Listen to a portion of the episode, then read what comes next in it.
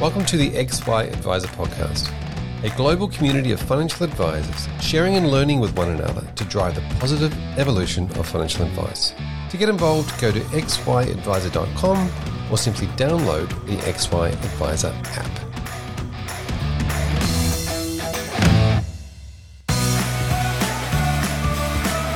Portfolio construction and risk management are tasks that take you away from where you need to be, building relationships with your clients.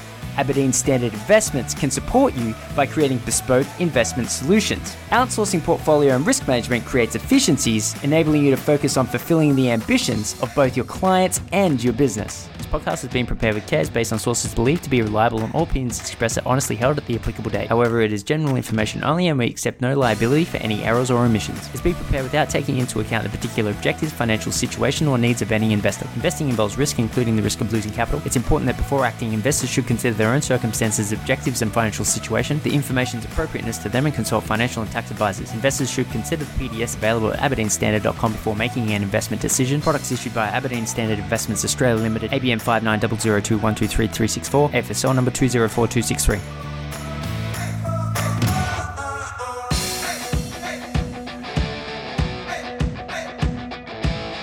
Thanks for joining us on another episode of the XY Advisor Podcast. I'm your host, Fraser Jack, and we are talking all things scale. And so, who better to talk uh, scale and to introduce the idea of technology than uh, Paul Feeney? Welcome. Thanks, mate. Glad to be here. Now, you run a startup that's probably not a startup anymore, it's actually a full fledged, you know, ongoing organization, but around the idea of scale in financial advice.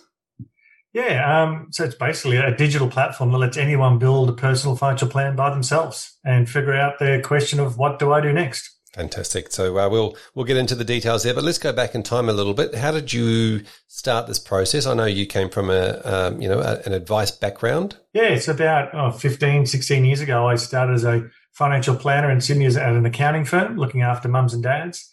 Uh, moved across to Perpetual, looking after sort of the mass affluent, if you can say that and then moved on to Credit Suisse at the private bank, looking after people on the old rich list. So the whole gamut of type of clients, from mums and dads right through to the uber wealthy uh, in the country. So I saw it all, but they all have a similar need, regardless of the commas. It's really around, you know what I want to do next. So what are the next steps for me to get there, so I can achieve the things that are important to me? Um, you know, and they're fundamentally the same for people in the end. Yeah, and you obviously had this idea in your head that it's very difficult to affect change at, at scale when you're only sitting in front of one person at a time. Yeah, I mean, that's an advice business. You're limited by the number of hours in the day um, and how many hours you can work with people. And you multiply that by the number of advisors, and that's how many clients a, a firm can actually practice. So for me, it's, it's, you've got to look at it differently if you want to solve that access to advice issues. And tech for me is, is the obvious solution. Yeah. And so obviously uh, a big fan of tech, another tech nerd, uh, much like myself. We love the stuff. Um, tell us what the decision was then to, to sort of stop being, you know, a, a private, you know, ultra high net worth client, uh, advisor, which is, you know, some people's dream. Uh, to almost doing a 180 and saying, well, how do I, how do I help all the people that can't afford to pay for my, uh, exorbitant fees for the amazing advice I provide. Yeah, it was a dream. You know, go and work for a Swiss bank and all that sort of stuff. The the ultimate in in private banking and all those sort of things. And it's not what it is, what you think in your head. It's nothing like it at all. Uh, but it was fun. Uh, I had a great time doing it. I left there and went and started another business with a colleague, and which took us to London, and we sold that out. And, and during that time, I was thinking, "Gee, what am I going to do now?" So, well, I like giving advice, but I don't want to go back and do it the way I was doing it before. And it just dawned on me. So, well, surely in a country like Australia, every single person should be able to have the information they need when they need it to make a well informed financial decision. And so, wealth management, what we do, I think we'll agree it's not rocket science, but it is a highly complex thing that we've got to do because we've got to take into account a lot of variables. And there's a lot of legislative environments around us that give us a framework that we've got to work within. But once you understand what a person, where the person is right now and what they want to do, their data tells you what they should do next. Yeah. So, because it's a fairly logical process that we go through as advisors, really triaging um, where money should go and everything else. I thought, well, surely we can program this. Surely we can do it, and but do it in a way where clients drive the process, so that you don't need human beings behind there pulling levers and pressing buttons and so forth to give the advice. And and that was the start of it. The first thoughts of it, gee, about six six years ago. Um, I wrote a little little white paper about it and just dump my thoughts, a big brain dump uh, down a piece of paper and shared it with some mates for some feedback. And you did that. You shared it with some mates, and they said, "Yeah, you've got to build it." Um, yeah. Was was that was that good advice from them, or was that? yeah, I keep on looking back now and all the, the, the depth of work and the challenge we've had. It's like, gee, I think I'm onto something here, but I'm either the village idiot or, or we are onto something because it is highly complex. And as soon as you, and we all know, as soon as you solve a problem for a client, then you think, well, what about a client like this? Oh, gee, okay, we've got to solve that solution as well. We've got to build that into the decision tree and all that sort of stuff. But uh, quite a few people said, yeah, have a crack at it. And so I thought, well, look, just to de-risk a bit more, I did a little video. I don't know if you can still find it on uh, YouTube or wherever it was, on Vimeo, just saying this is what we're trying to build. And I thought, ah, you know, if I get 500 likes, I'm going to build it. I ended up getting three and a half thousand likes inside two weeks. I thought, okay, gee, I better go and build it. And so, you know, people say, stop talking about it, just do it. And yeah. so the avalanche came, I went had to do it. Good little validation to let you know that you're on the right track. Uh, yeah. But of course, uh, that track's not exactly an easy track. How did you go about starting up a, uh, a technology business? Yeah. So, like I said, I did a bit of a brain dump to begin with. And I went out to find people who could actually help me build just the first little aspect of it. I had friends who have an agency um, and I got them to build out the first MVP. We stayed with them for about a year or so. Uh, and then we started basically getting developers in house but in between there, the journey of, okay, how am I going to fund it? I had a bit of cash myself from the last business, but then going out and getting individual investors, uh, which then brings another layer of complexity to what you've got to do when you're running a business and everything else. So that was an interesting journey alone. Just the first investors came on. Literally, it's a cliche thing. We're in a, actually at a pub talking about what I'm doing and I'm drawing on the back of the coast saying, this is what I want to try and do and this is how it could work. Yeah, sure, Paul, we know, let's, let's give you a few bucks. Let's have a go. And that's how it really started. Yeah, that's always the way, isn't it? With that first early round, that they're actually just looking at your passion for it and you know what you're trying to achieve, and uh, yeah. And in any business, if you get external investors, they're backing you, and because the story makes sense, but they're backing you that you can fulfill that story. Um, so looking at two things there, but ultimately it comes down to the backing yourself and then the team that you get around you, and then they continue to back you if you continue to keep them up to date, engage them, and, and take them along the journey with you as well. Yeah, and as you start building out, one of the hardest things to get is you know new clients, new people on. Um, how did you go about that? Well, we were basically in hibernation for about two years um, to build. A, so we did a little MVP, showed it, got some more validation, said great. Now let's go down and and break down the process of how people manage their money and build out the tech in the back end. Um, and so built that out, came out with a really awful looking UX. It was disgraceful. When I started, I didn't even know what a UX was. Um, so I've come a long way. Um, but sort of built that out um, and then started to get the feedback. And we got our first client, Ernst & Young, um, to provide this to all their staff. So that's about three and a half years ago that they come on board, which is great validation for us uh, yeah. as a business. Now that's that. Now you, you brushed over the fact that this is two years yeah. in the making. Two years is not just a drop in the hat. That's a long period of time where you've got to keep backing yourself and uh, and telling yourself that you are on the right track and to keep going. I'm sure there was moments when you were ready to bang your head against a wall. Oh, mate, there were moments where I've got the old, you know, looking up for, for jobs and all that sort of stuff, thinking I've just got to go back and get a job here. This is ridiculous. What am I, I'm just kidding myself that I can do this. No one else is doing it, so they must know something more than me. But then the little thing just in the back of your back of your head just keeps saying, "No, you've got to have a go at this. You've got to have a go because if you can do it, it's going to be a great thing for a lot of people." And if you do well by clients, everything else takes care of itself from my perspective. But there are lots of peaks and troughs continually, but then you bring some backers on behind you and they encourage you and they then bring other backers on there as well. So it starts to gather momentum itself. Then all of a sudden you've hired two, three people to help you build it out. I'm now responsible for their salaries and so forth. So you want to make sure it keeps going. And that pushes your momentum a little bit more. And then all of a sudden you try and do something and then, you know, you talk to the lawyers and go, oh, you can't do that. The regulation means this and this and this. Ah, okay let's go back, let's try that again. And so you've got all these different competing pressures to try and get something up you want to make nice and easy. And then you're doubting yourself that you should do it at all. But I don't think anyone who started a business, whatever shape or size, doesn't doubt themselves at some stage. Yeah. Now, your first client you mentioned was Ernst Young. Um, yeah. inter- really interesting from, from your point of view. Well, from, from the outside watching in at the time, I remember when you when you that first happened, that was a, such a big deal. And of course, you know, bringing on such a massive – client as your first client, but also um, you know, you sort of built this thing so that people can get direction of where they're going, and sort of people then assumed maybe it was for that um, the end of the market where people couldn't afford financial advice. Um, but then to pick up a client where you know most of the employees are well paid and, and theoretically know their way around a financial plan. Well, t- talk yeah. us through that moment. Yeah. Um, so it's it's it's funny how we make these assumptions. Yeah. On well, you know, the plumber with the leaky tap type of thing. I think there's a lot of advisors, and I'm an ex-advisor, or still am, I suppose, who you know just ignores some stuff, and because you don't want to focus on, you just want to do other things. Um, and so it's those assumptions that we found really interesting. But I basically went through all of my network, and, and when we had the MVP, just going out and talking to people and telling them what I'm doing, getting, and it was quite easy to get the meetings because all I'm doing is asking people who I know for advice. Everyone loves to get a phone call. Hey, can I buy you a coffee for some advice? Everyone loves that stroke of the ego and so forth. That yeah, I'm good enough. I'll give you some advice. But it helped a great deal. It disarms people. They open up their doors and you have a chat. And I got to a couple of partners at Ernst and Young, and they said, you know what? We just did a survey a couple of months ago, and the biggest issue was financial stress. So you've got to talk to so and so because this could be a solution for that. And so it's the serendipity of actually having those conversations.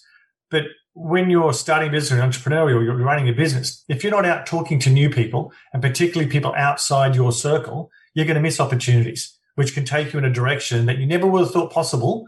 And I always thought advisors, they're going to love this. We're going to go there first and then we'll go direct to consumers.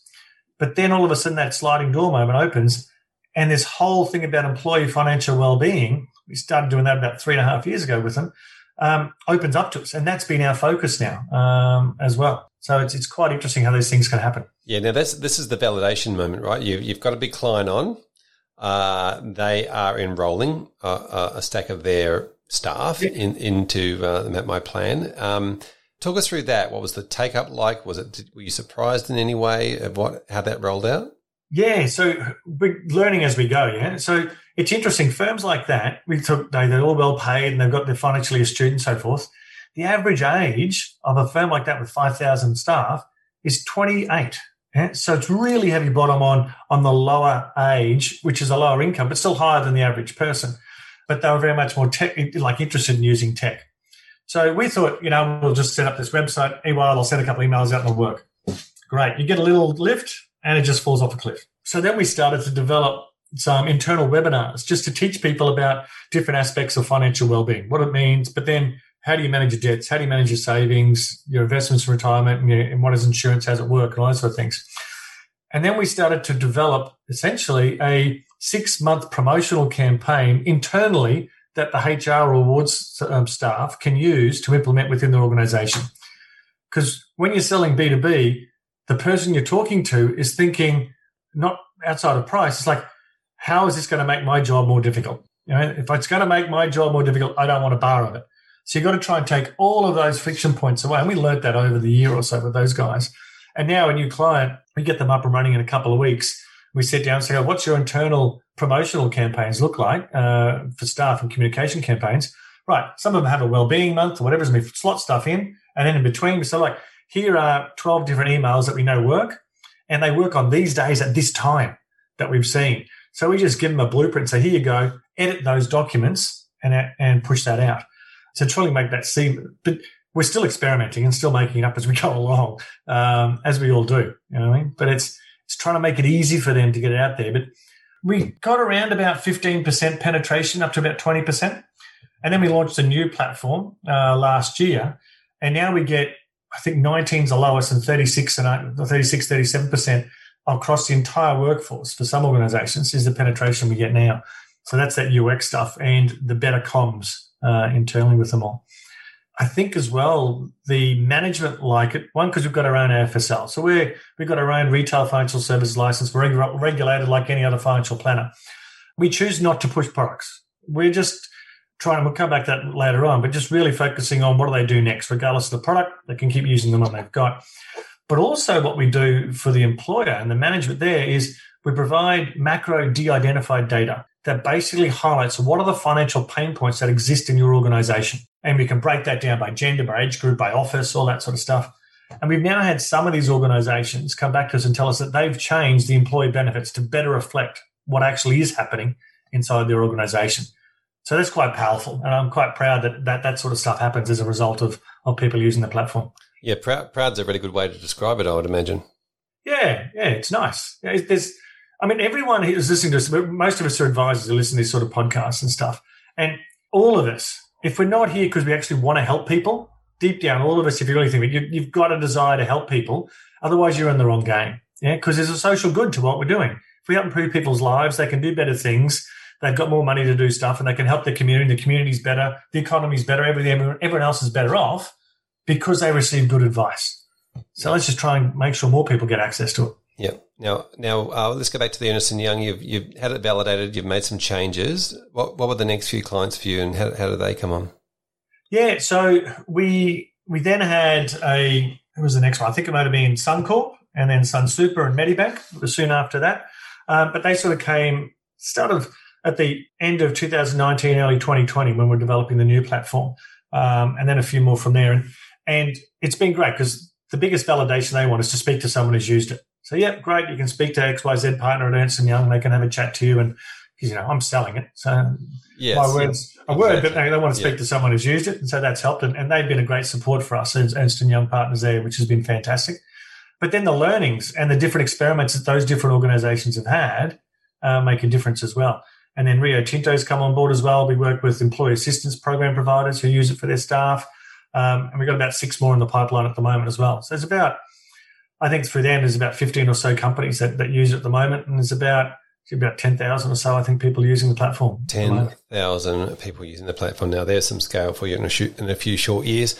Um, yeah. Now, when, I mean, I've, I've been talking to you about this for, for a number of years, but, you know, one of the thoughts at the time was financial advisors. This would be great for financial advisors to implement their business for a number of reasons. Obviously, we're talking you know, that they can't afford to service a particular level of client or the, the children of their existing, you yeah. know, good clients, all those sorts of things. I, I, remember you really sort of went heavy into that at one point to see if that was going to be a great thing, but it didn't really work out the way you thought it was going to. No, I, I think there's there's two things. I mean, we get a binary outcome from advisors. One of it's like, oh, you can't replace me, you can't do that sort of stuff. It's not going to work. It's like, on one, I'm not trying to replace you.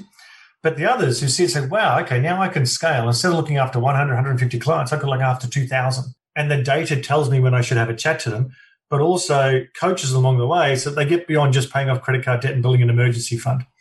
But then also when we started talking to advice practices, the hardest thing was when someone is an authorized rep underneath a licensee, you've then got a whole nother layer of stuff to go through. And they're already dealing with so much complexity and everything else. So the sweet spot that we're finding now is advisors who have got their own license. That makes because they make the decisions. They make the decisions where they go, and and you can use the platform under your own license. So the SOA producers is theirs, and everything else. But that's made a bit of a difference. And yeah, it, it may have been the way we communicated, the way we went out, and all that sort of stuff. And you know, you live and learn the whole way through. I think we'll still be working with advisors at some stage. We're finding the the niche, but also the economics around it all that make it work uh, for us and for them. Because there's no sense; it's got to be a win-win from both on that side. If they've got to be making more money than what our fees are. Otherwise, they're going to stop using the platform. Like any piece of software that a practice uses, it's got to be, you know, it's got to improve the bottom line. Yeah, Otherwise, return on investment. Yep. Uh, or, or, in saying that, though, a lot of the time that the the return on investment may not be that year, but you know, you people that are using the, the system are sort of working their way up to getting financial advice, if you like. They're sort of, you know, getting a few things in place, and then, you know, uh, patching up a few gaping wounds, like maybe their cash flow, and then they get into themselves a position where they want to go forth and then speak to an advisor. That might not happen this year, but that might be next year. Yeah. So if you've got a if you've got a solution as an advice practice that you've got a long tail of lower revenue clients, yeah, and I think that's the most polite way we can put it. They're not ready to. You can't put your hand on your heart and say, "Pay me the three to five thousand dollars or whatever it may be to be a, a client and a fee for service."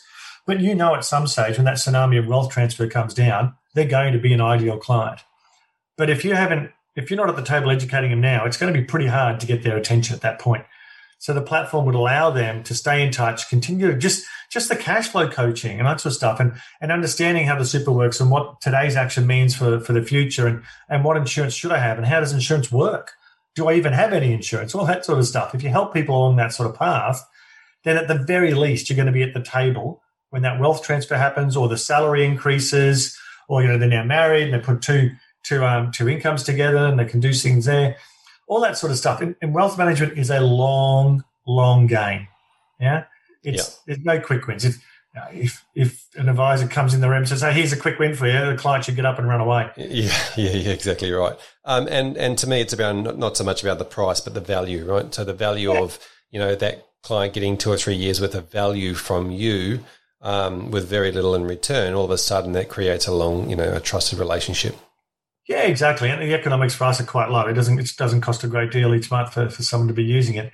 But it's it's all about starting to get those habits right. You know what I mean? It's it's should I put more money into super if I still got credit card debt? Well, if you're in your twenties or thirties, probably not. You probably should be paying your credit card off first and going and doing the other stuff. So it's just helping them with that, like we said earlier, information they need when they need it to make those well informed decisions. Um, and you can do that that way. But an advisor can't do that with their time because the biggest thing for me, I'm going to a little segue here, but we about the access to advice with um, ASIC's paper out there. I see a lot of commentary around there. and People saying, look, regulation is so expensive, the insurance is so expensive, all these different protocols we've got to follow. It makes advice so expensive. But if we take a step back and we look at the balance sheet or the profit and loss of any advice practice, the biggest single variable cost, the highest one, is salary because you've got to pay for someone's time. The more time an individual, an advisor has to spend in giving the advice, the more the advice is going to cost. So let's try and decrease that for the clients that don't necessarily need the complex, full on face to face stuff that the traditional advice that I've been in, in the past. Yeah, yeah, I definitely agree that um, computing um, best outcomes, you know, is only going to get um, more and more uh, done by you know com- computers, if you like, um, because you know they can it can easily do that. Now you're absolutely right about the the you know staff being the biggest cost and and sort of trying to remove that um, part of the equation. When it comes to decision making, though, inside a client's head, sometimes the the the numbers just don't just aren't enough. Like as yep. in they, um, you know, oh, financially it makes sense, but um, you know, emotionally I'm caught up over here and I end up making the wrong decisions. And I guess that's where the human, you know, uh, accountability for like comes involved. Um, yeah. Are you finding that with your system? People sort of, um, you know, do the calculations but may not follow the plan. Yeah, and, and I used to find that when I was an advisor at all types yeah. of levels of clients. Yeah. Um, but yeah, we definitely do find that, uh, and that's okay because all we're doing is is we're never judging anyone. We're just basically saying, look, given what you've told me about you and the goals that you've told me you've got, and yeah, we don't have the nuances and so forth and everything else, but that takes human interaction, which is human time and salary, therefore higher cost. Um, so a lot of people can't afford to pay for that. But what it does then is for us, when one piece of data changes, so we've given a suggestion, the data says this, but then they go, oh, they've gone and done this and they spent the money elsewhere. Well, they update their plan with that, and all the advice and recommendations and tips are recalibrated to take that into account. That's great that you've done that. That was obviously more important to you. Don't worry, we can still do this, but with this amount of money. It'll take a little bit longer, but that's okay. Yeah, I, on track. When I think of that, I, I, visualize the concept of you know giving somebody or showing somebody a map to get from A to B, and then saying now go, uh, not giving them the map uh, or them having the map in, in the in the drawer. But then uh, uh, you know what you know you called map my plan, but it's almost like it's a GPS, right? That up, updates itself along yeah. the way. So you're driving along, you take a wrong turn, it doesn't really matter. You just yeah. calculate from the new spot to where you need to yeah. get to. Yeah, yeah. So it's it's like a Google Maps with financial life, and to the point where where someone links their bank account fees into Map My Plan, and and the great thing about the platform is you get utility whether you do that or not, because not everyone's comfortable doing that. And if they do, great. And not even not all like institutions can be linked. But if they link that, we basically update the balances and the transactions at 2 a.m. every day. So, like you said, it's Google Maps, you're driving along, and then five minutes later you look, oh, geez, I'm on the wrong place, recalibrates and away you go. You come back a month, two months, six months, whatever it may, over a day.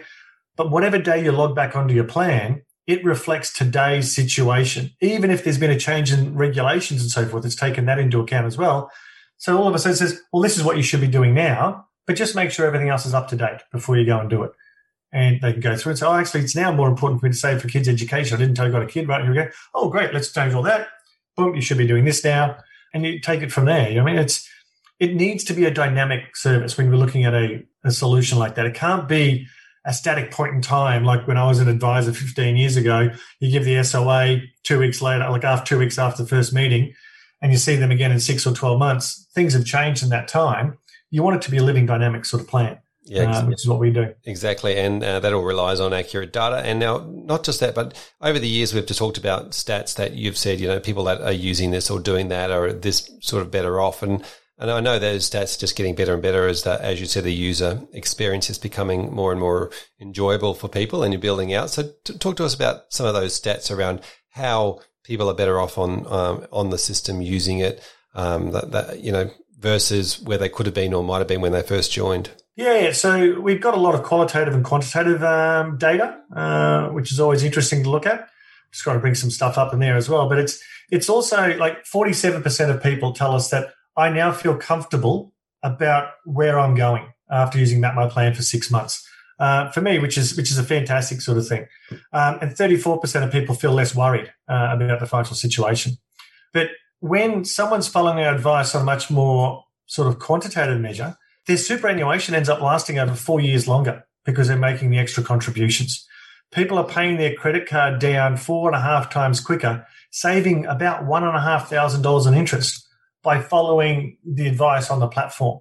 Um, and so all of a sudden, when you do that, you're accelerating their ability to be able to do the next thing that they can go forward. And and for us, we always like get rid of non-deductible debt, get your get your rainy day fund, your emergency fund sorted.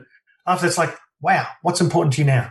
Um, and then we just, and if they don't tell us, we just take over and say, well, hey, we'd suggest looking at this. But now you give us a new piece of information, it changes again.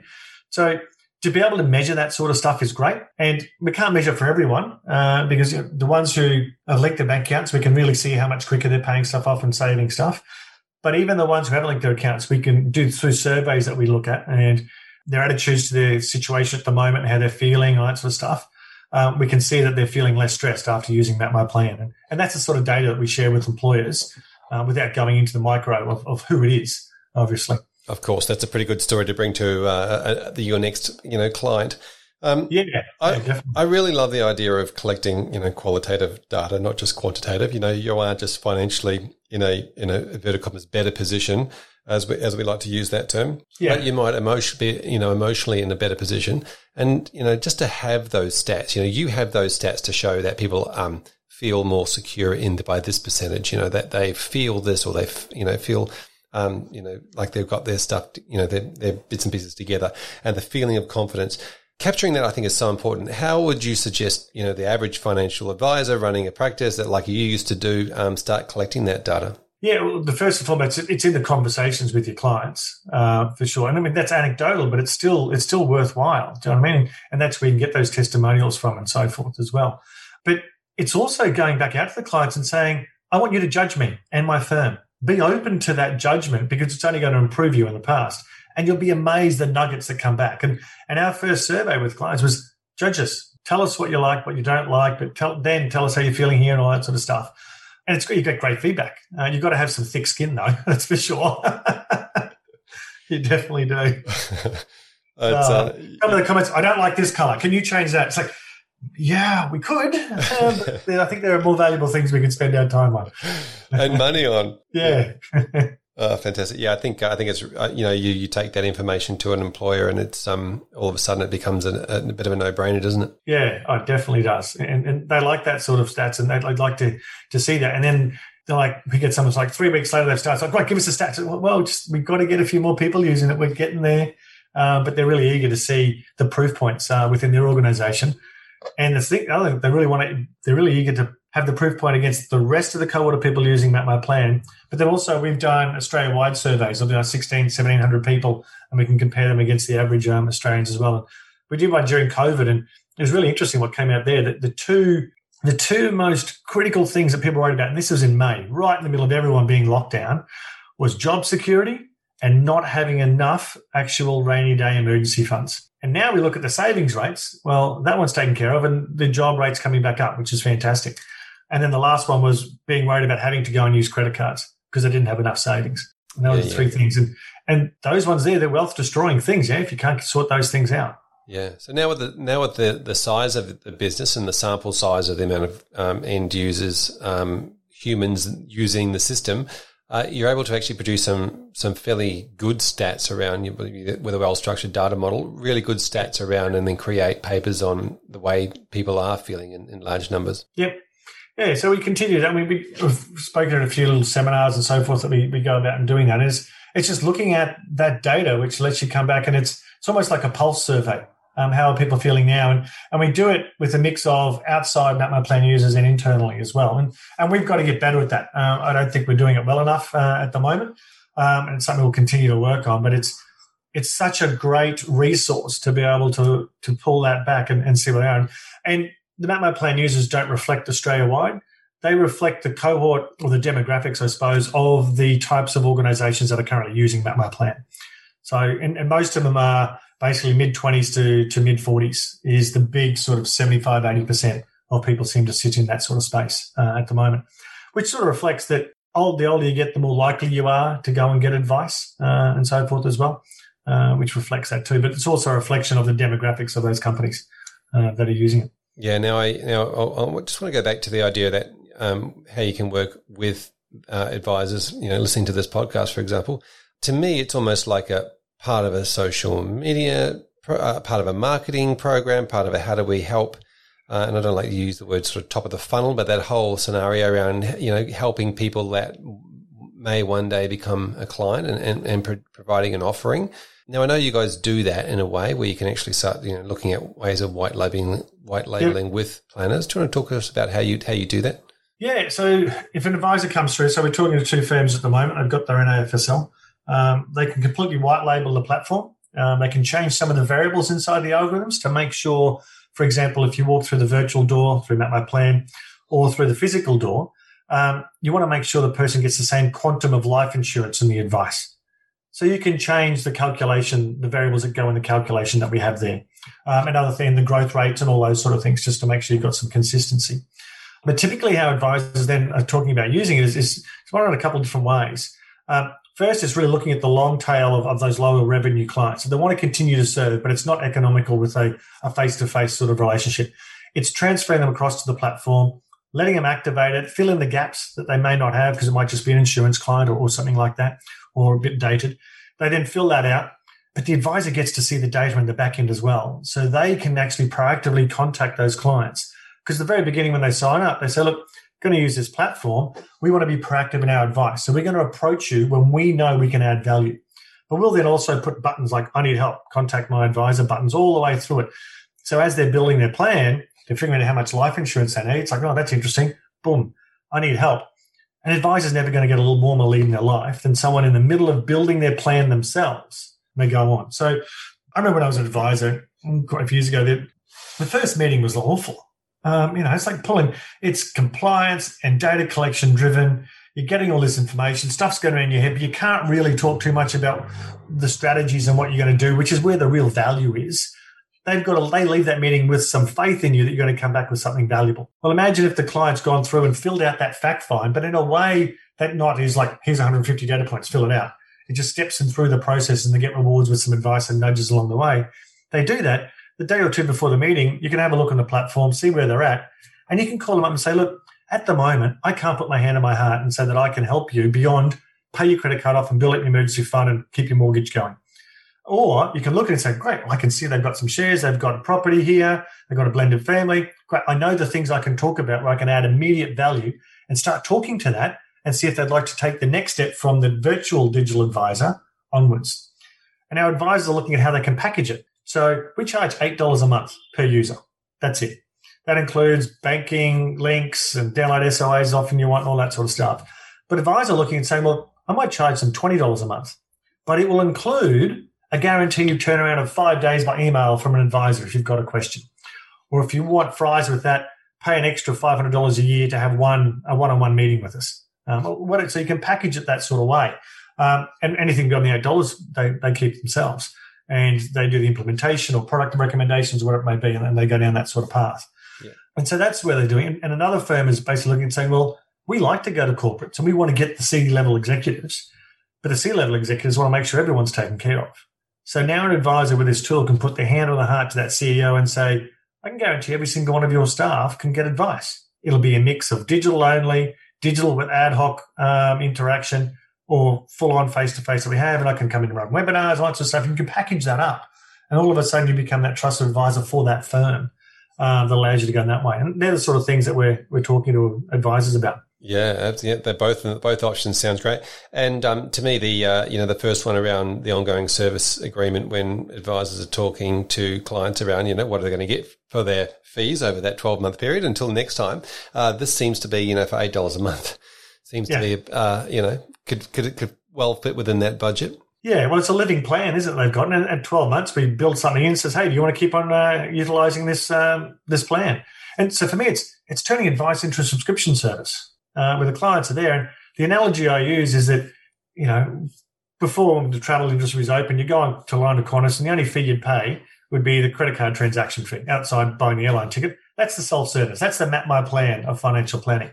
Then the next step really is ad hoc. You might actually just want someone just to implement the investment changes in my super for me. But you're going to have to pay some for your time. That's the same as, oh, I need to split my, my wife and me got to travel different dates now. I can't do it online. I've got to call Qantas, pay the hundred bucks because I've got to pay for that person's time, pay for their time to do the investment options. Or you walk into Flight Centre, you say, I want to leave on this date, come back on this date, stay in these nice hotels, go to these places and these dates, sort it out for me. That's your full holistic financial planning. Um, so it's having those things, but allowing an advice practice to allow a client to move seamlessly through each one, I think is the critical part. Yeah, and have some bit of a choice on where the money's being distributed, as in I don't want to pay for stuff that's not value to me. Yeah, exactly. Yeah. Now, um, I wanted to ask you about uh, obviously you've got your own AFSL, you create digital plans. Those digital plans, a lot of the time, are created by an algorithm. Um, your AFSL essentially is providing, you know, the licensing for you as the advisor, providing the advice. Talk to me about that because a lot of the information that's coming out is not necessarily financial product advice. And as you said, you're not never going to be involved in products. You know, you do an SOA, sometimes you might not need an SOA. Yeah, yeah. So the funny thing is, an AFSL is not a license to give advice; it's a license to sell financial products. And I think that's the fundamental thing. That's that if we can shift that and make it a license to give advice, and fundamentally change the industry. But that's a whole other podcast. But for me, we basically looked at it and said, well, the average person in the street, average Joe, yeah, it's like if you ask them, what do you earn? What do you spend? What are your goals? And I tell them, well, you should do this, this, and this. That's personal advice. I don't. That's as far as they're concerned, they're getting personal advice. So the approach we took, let's just embrace it and say, well, look, everything on here is personal advice, whether we go to products or not. Now, to the letter of the law, when you influence the consumption of a class of financial products, you're giving personal advice. So we influence the, the, consumption of insurance or superannuation with extra contributions and all that sort of stuff as well. So we do fall over there. So we thought, well, let's just hold ourselves to the highest level of standard um, and go from there. And the SOA for us is basically a PDF version of what they can see on the, the dynamic platform. It's a record for them to take. And legally, we've got to put the word statement of advice at the top. Um, and so that's why we go about and doing it that way. Excellent. So you take the you take the idea that you're influencing a decision in some way, and you're giving them information to be able to make a decision, an informed decision, let's say, but uh, just not necessarily giving them information around which particular product they should be using. Yeah, well, to start off with, we help them optimize their current products. Yeah. I mean, let's face it, if you look at superannuation, there's no perfect super fund. It doesn't exist. So okay. the focus shouldn't be on about moving, but it should be about, well, are they the right goals? Are there extra contributions you can make? Is that the right investment option? And how's insurance inside of super going to affect you? All those things should be taken into account before you start thinking about, gee, should we look at a different super fund? Yeah, um, I, I, refer to them as the egos or, or logos on the top. Uh, yeah. And, they all abide by the SIS Act, right? They're all doing the right thing. Um, you know, they've all got trustees in place. They've all got regulation in place where they're not, you know, step outside. They all offer similar things. It's just at the, at the end of the year, you'll be able to work out which one was better because you can look back in time. That's the only way you can do it in. Hindsight's yeah. lovely. Hindsight, yeah. Very good. So, uh, so that's, that's good to know. So you basically go above and beyond what you think you might be needing just, you know, because it's the right thing to do. Basically, yeah, I think it's fundamentally the right thing to do. Now, talk. Let's talk about scale. You've obviously grown phenomenally in the last few years, um, and I'm, I'm looking at a. a um, I'm thinking about a uh, you know a compound interest curve on steroids. you know, what where to from here? What are your thoughts around? You know, what what does this look like in a couple of years? Uh, what are your big plans and goals? Look, in five years' time, My Plan will be the largest provider of advice in this country, measured by one thing: the number of people we help. I'm not interested in the vanity metrics of AUM and number of advisors and all that sort of stuff. And that's around about a quarter of a million people. That's what we want to be able to do. Wow. Um, pure and simple. Quarter of a million. And, uh, and it's interesting that you dismissed um, AUM. FUM, all those conversations, I think that um, that to me they're a hangover from um, you know the product days of you know, and we use that term and we measure that as a, as a, as a crazy benchmark, but that doesn't actually mean anything. Yeah, yeah, exactly. It's who you're helping, how many people you're helping. It's that's fundamentally it. But as an advisor, if you're helping 10 people improve their lives exponentially, that's fantastic. I mean, it's irrelevant of their net worth and how that's. It's just, are you helping them achieve the things that are important to them? Yeah. Period. Are you seeing a, um, an uplift in employee benefit schemes and programs uh, at the moment based on the last 12 months, or do you think they were always coming? Yeah. Oh, back in 2018, 2019, talking to people about financial well-being of their staff, it's like, oh yeah, that's nice, yeah, whatever. It's a bit fluffy and everything else. You do not have to explain to any senior manager the importance of the financial well-being of their staff anymore at all. It's now a matter of, and every conversation we have with a corporate, it's never a matter of we don't like that, we don't think it's going to work, we don't think it's relevant. It's can we do it in the time of now, and do we have budget to be able to do it? It's never a, a bad idea conversation, which is great because it, you know, it helps productivity and everything else. But I think fundamentally, it's something that every employer has to do because none of us work for free. We do it to improve the lives of ourselves and our family and hopefully get really good intellectual stimulation from the work that we're doing. But fundamentally, it's to improve our lot in life. And so I think it's a responsibility of employers to empower people with that. And the great thing from our stats is that 58% of staff, the number one place that they look is to their employer to provide them with tools to help them on that. The funny thing is only 14% of organizations do anything at all about financial well-being. And half of that, half of that figure is just having the superannuation fund come in for a semi-annual, um, you know, get together in a bit of a, a seminar. But then you go and ask managers, and 68% of managers think it's critical or, very important to improve the financial well-being of their staff. So there's a huge chasm. And as an industry, we can play a huge role in filling that gap, whether it's one-on-one advice, whether it's through tech like us, or a combination of both. The employers are screaming out for it. So yeah, it's up to us to fill that, I suppose. Wow, that's that they're massive stats. You know, like from fifty eight to sixty eight percent, with staff expecting and managers to expect, and then fourteen that actually do. That's um, that's crazy. Yeah, yeah, it is. I mean, and something. So we asked we asked staff if their employer does, and if management if they do, and they both came out pretty close to the fourteen percent. Um, so it wasn't that the staff didn't know about it. The staff was a little bit lower. Uh, they probably didn't know about it and stuff. But yeah, it's but you can't argue with the logic. Eh? It's of course it's going to help. It's going to help the productivity of your workforce, for goodness sake, uh, while they're at work. If you're not, you know, if you're not financially stressed, you're not distracted, spending three and a half hours worrying about your finances while you're at work, mm. which is you know almost half a day a week yep. that an employer loses when an employee is financially stressed. Yep. Let alone white collar crimes and all that sort of stuff. Just being distracted at work and having to deal with that stuff. That's, that's um, and, and, I know there's been a lot of surveys on that and productivity, loss of productivity, um, with regards to that half day a week. And yep. that's something you also talk to employers about, obviously. Yeah, I definitely. Um, and they they're aware of it because there've been so many so much service about, and it's the same stats: UK, US, Canada, Australia. They're all pretty much similar stats that go across it, and that's the sort of stat we used to lead with in 2018, 2019. Now it's basically like we know the impact of COVID. We've got to look at you've got to look after your staff, and here's a tool that can help them do that.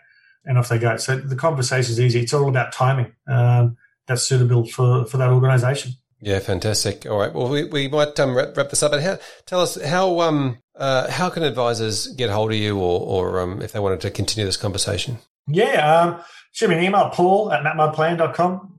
Shoot me a message on LinkedIn or on our website on our homepage. There's a little contact form there they can come in and do that. But it'd be great to have a chat with anyone and and unveil what we're doing next and, and trying to uh, to make things even more seamless for clients. Fantastic. Are you able to give us a bit of a sneak peek into what's coming? A little sneak peek. We're going to have automated intra-fund advice, so advice about your investment choice and insurance inside of super. The next one is going live probably about March, April. You know, clients go to Finder, all those compare to market sites, and they find a better credit card, health insurance, um, super fund, a home loan, or whatever it may be. Imagine if you've got an online platform like my plan, like my plan that has got all of your financial plan in there and all the different financial products you use. Imagine clicking one button for each of them going, would you like to see if there's a better deal out there for that product? He's like, yeah, I would like to see if there's a better credit card for me. The best one's not having one, but nonetheless, what's important to you? Low interest rate and rewards. Great. Here's a list of all the ones in the marketplace ordered by the one that's going to save you the most amount of money in the next 12 months based on your current situation click the button to go to the provider if you want, or don't. It doesn't really matter to us. But we just want to basically make sure that people have got the idea or understand that there could be a better deal out there. And if they do transact, then that's great for them. If they don't, we don't care either. But it's it's going that step further with that information they need when they need it to make that well informed decision. Let's let them know if there is a better product out for them. And mm-hmm. so we're developing that out at the moment as well. And I like the way that you talked instantly started with their preferences. Yeah, it's it's they drive it. It's not us pushing it or anything else like that. They decide what's important to them, and we'll just show them, okay, well, this is the one that saves you the most. And if you don't change, that's okay. It's up to them. Fantastic. Well, busy year ahead by the sound of it. Um, a lot of lot of stuff to release, plus also a lot of growth in the works. Congratulations. Yeah. Thank you, mate. Yeah, it's it's a journey, and as a startup founder, it's never fast enough. well, looking from the outside in, it looks like it's uh, you're getting very good growth. You know, this year, next year, and uh, it's all onwards and upwards from here. I think you've done the you've done the hard yards, and hopefully the compounding effect takes kicks in now. It does feel like it, but like you said, in a year's time, we'll be able to look backwards and see if it happens. Yeah. Wonderful. Thanks, Paul. Really appreciate it. Good man. Thanks a lot. Well, there you have it. Another episode of the XY Advisor podcast. I'm Fraser Jack, and I am joined at the moment by Emily Blanche. G'day, Emily. Hey, Fraser. How are you? I'm tremendous. Thank you for asking. Now it's a great part of the week. We get to do a couple of shout outs. And uh, who are we going to have a shout out to today? Yes. So today I want to give a huge shout out to XY Advisor Kelly Harris up in the Sunshine Coast, she reached out and said, Em, I absolutely want to organize and start a group for the XY advisors up here in the sunny coast. Now, these guys discussed this at the Deconstructed Christmas Party tour last year, and we finally kicked it off. Uh, so I'm really excited. They're, they're already in there collaborating. Uh, it's an opportunity to get to know each other's businesses, get to learn what they're up to, share their ideas, uh, and they've already organized their first local catch up for the year, which is really exciting. So well done, guys.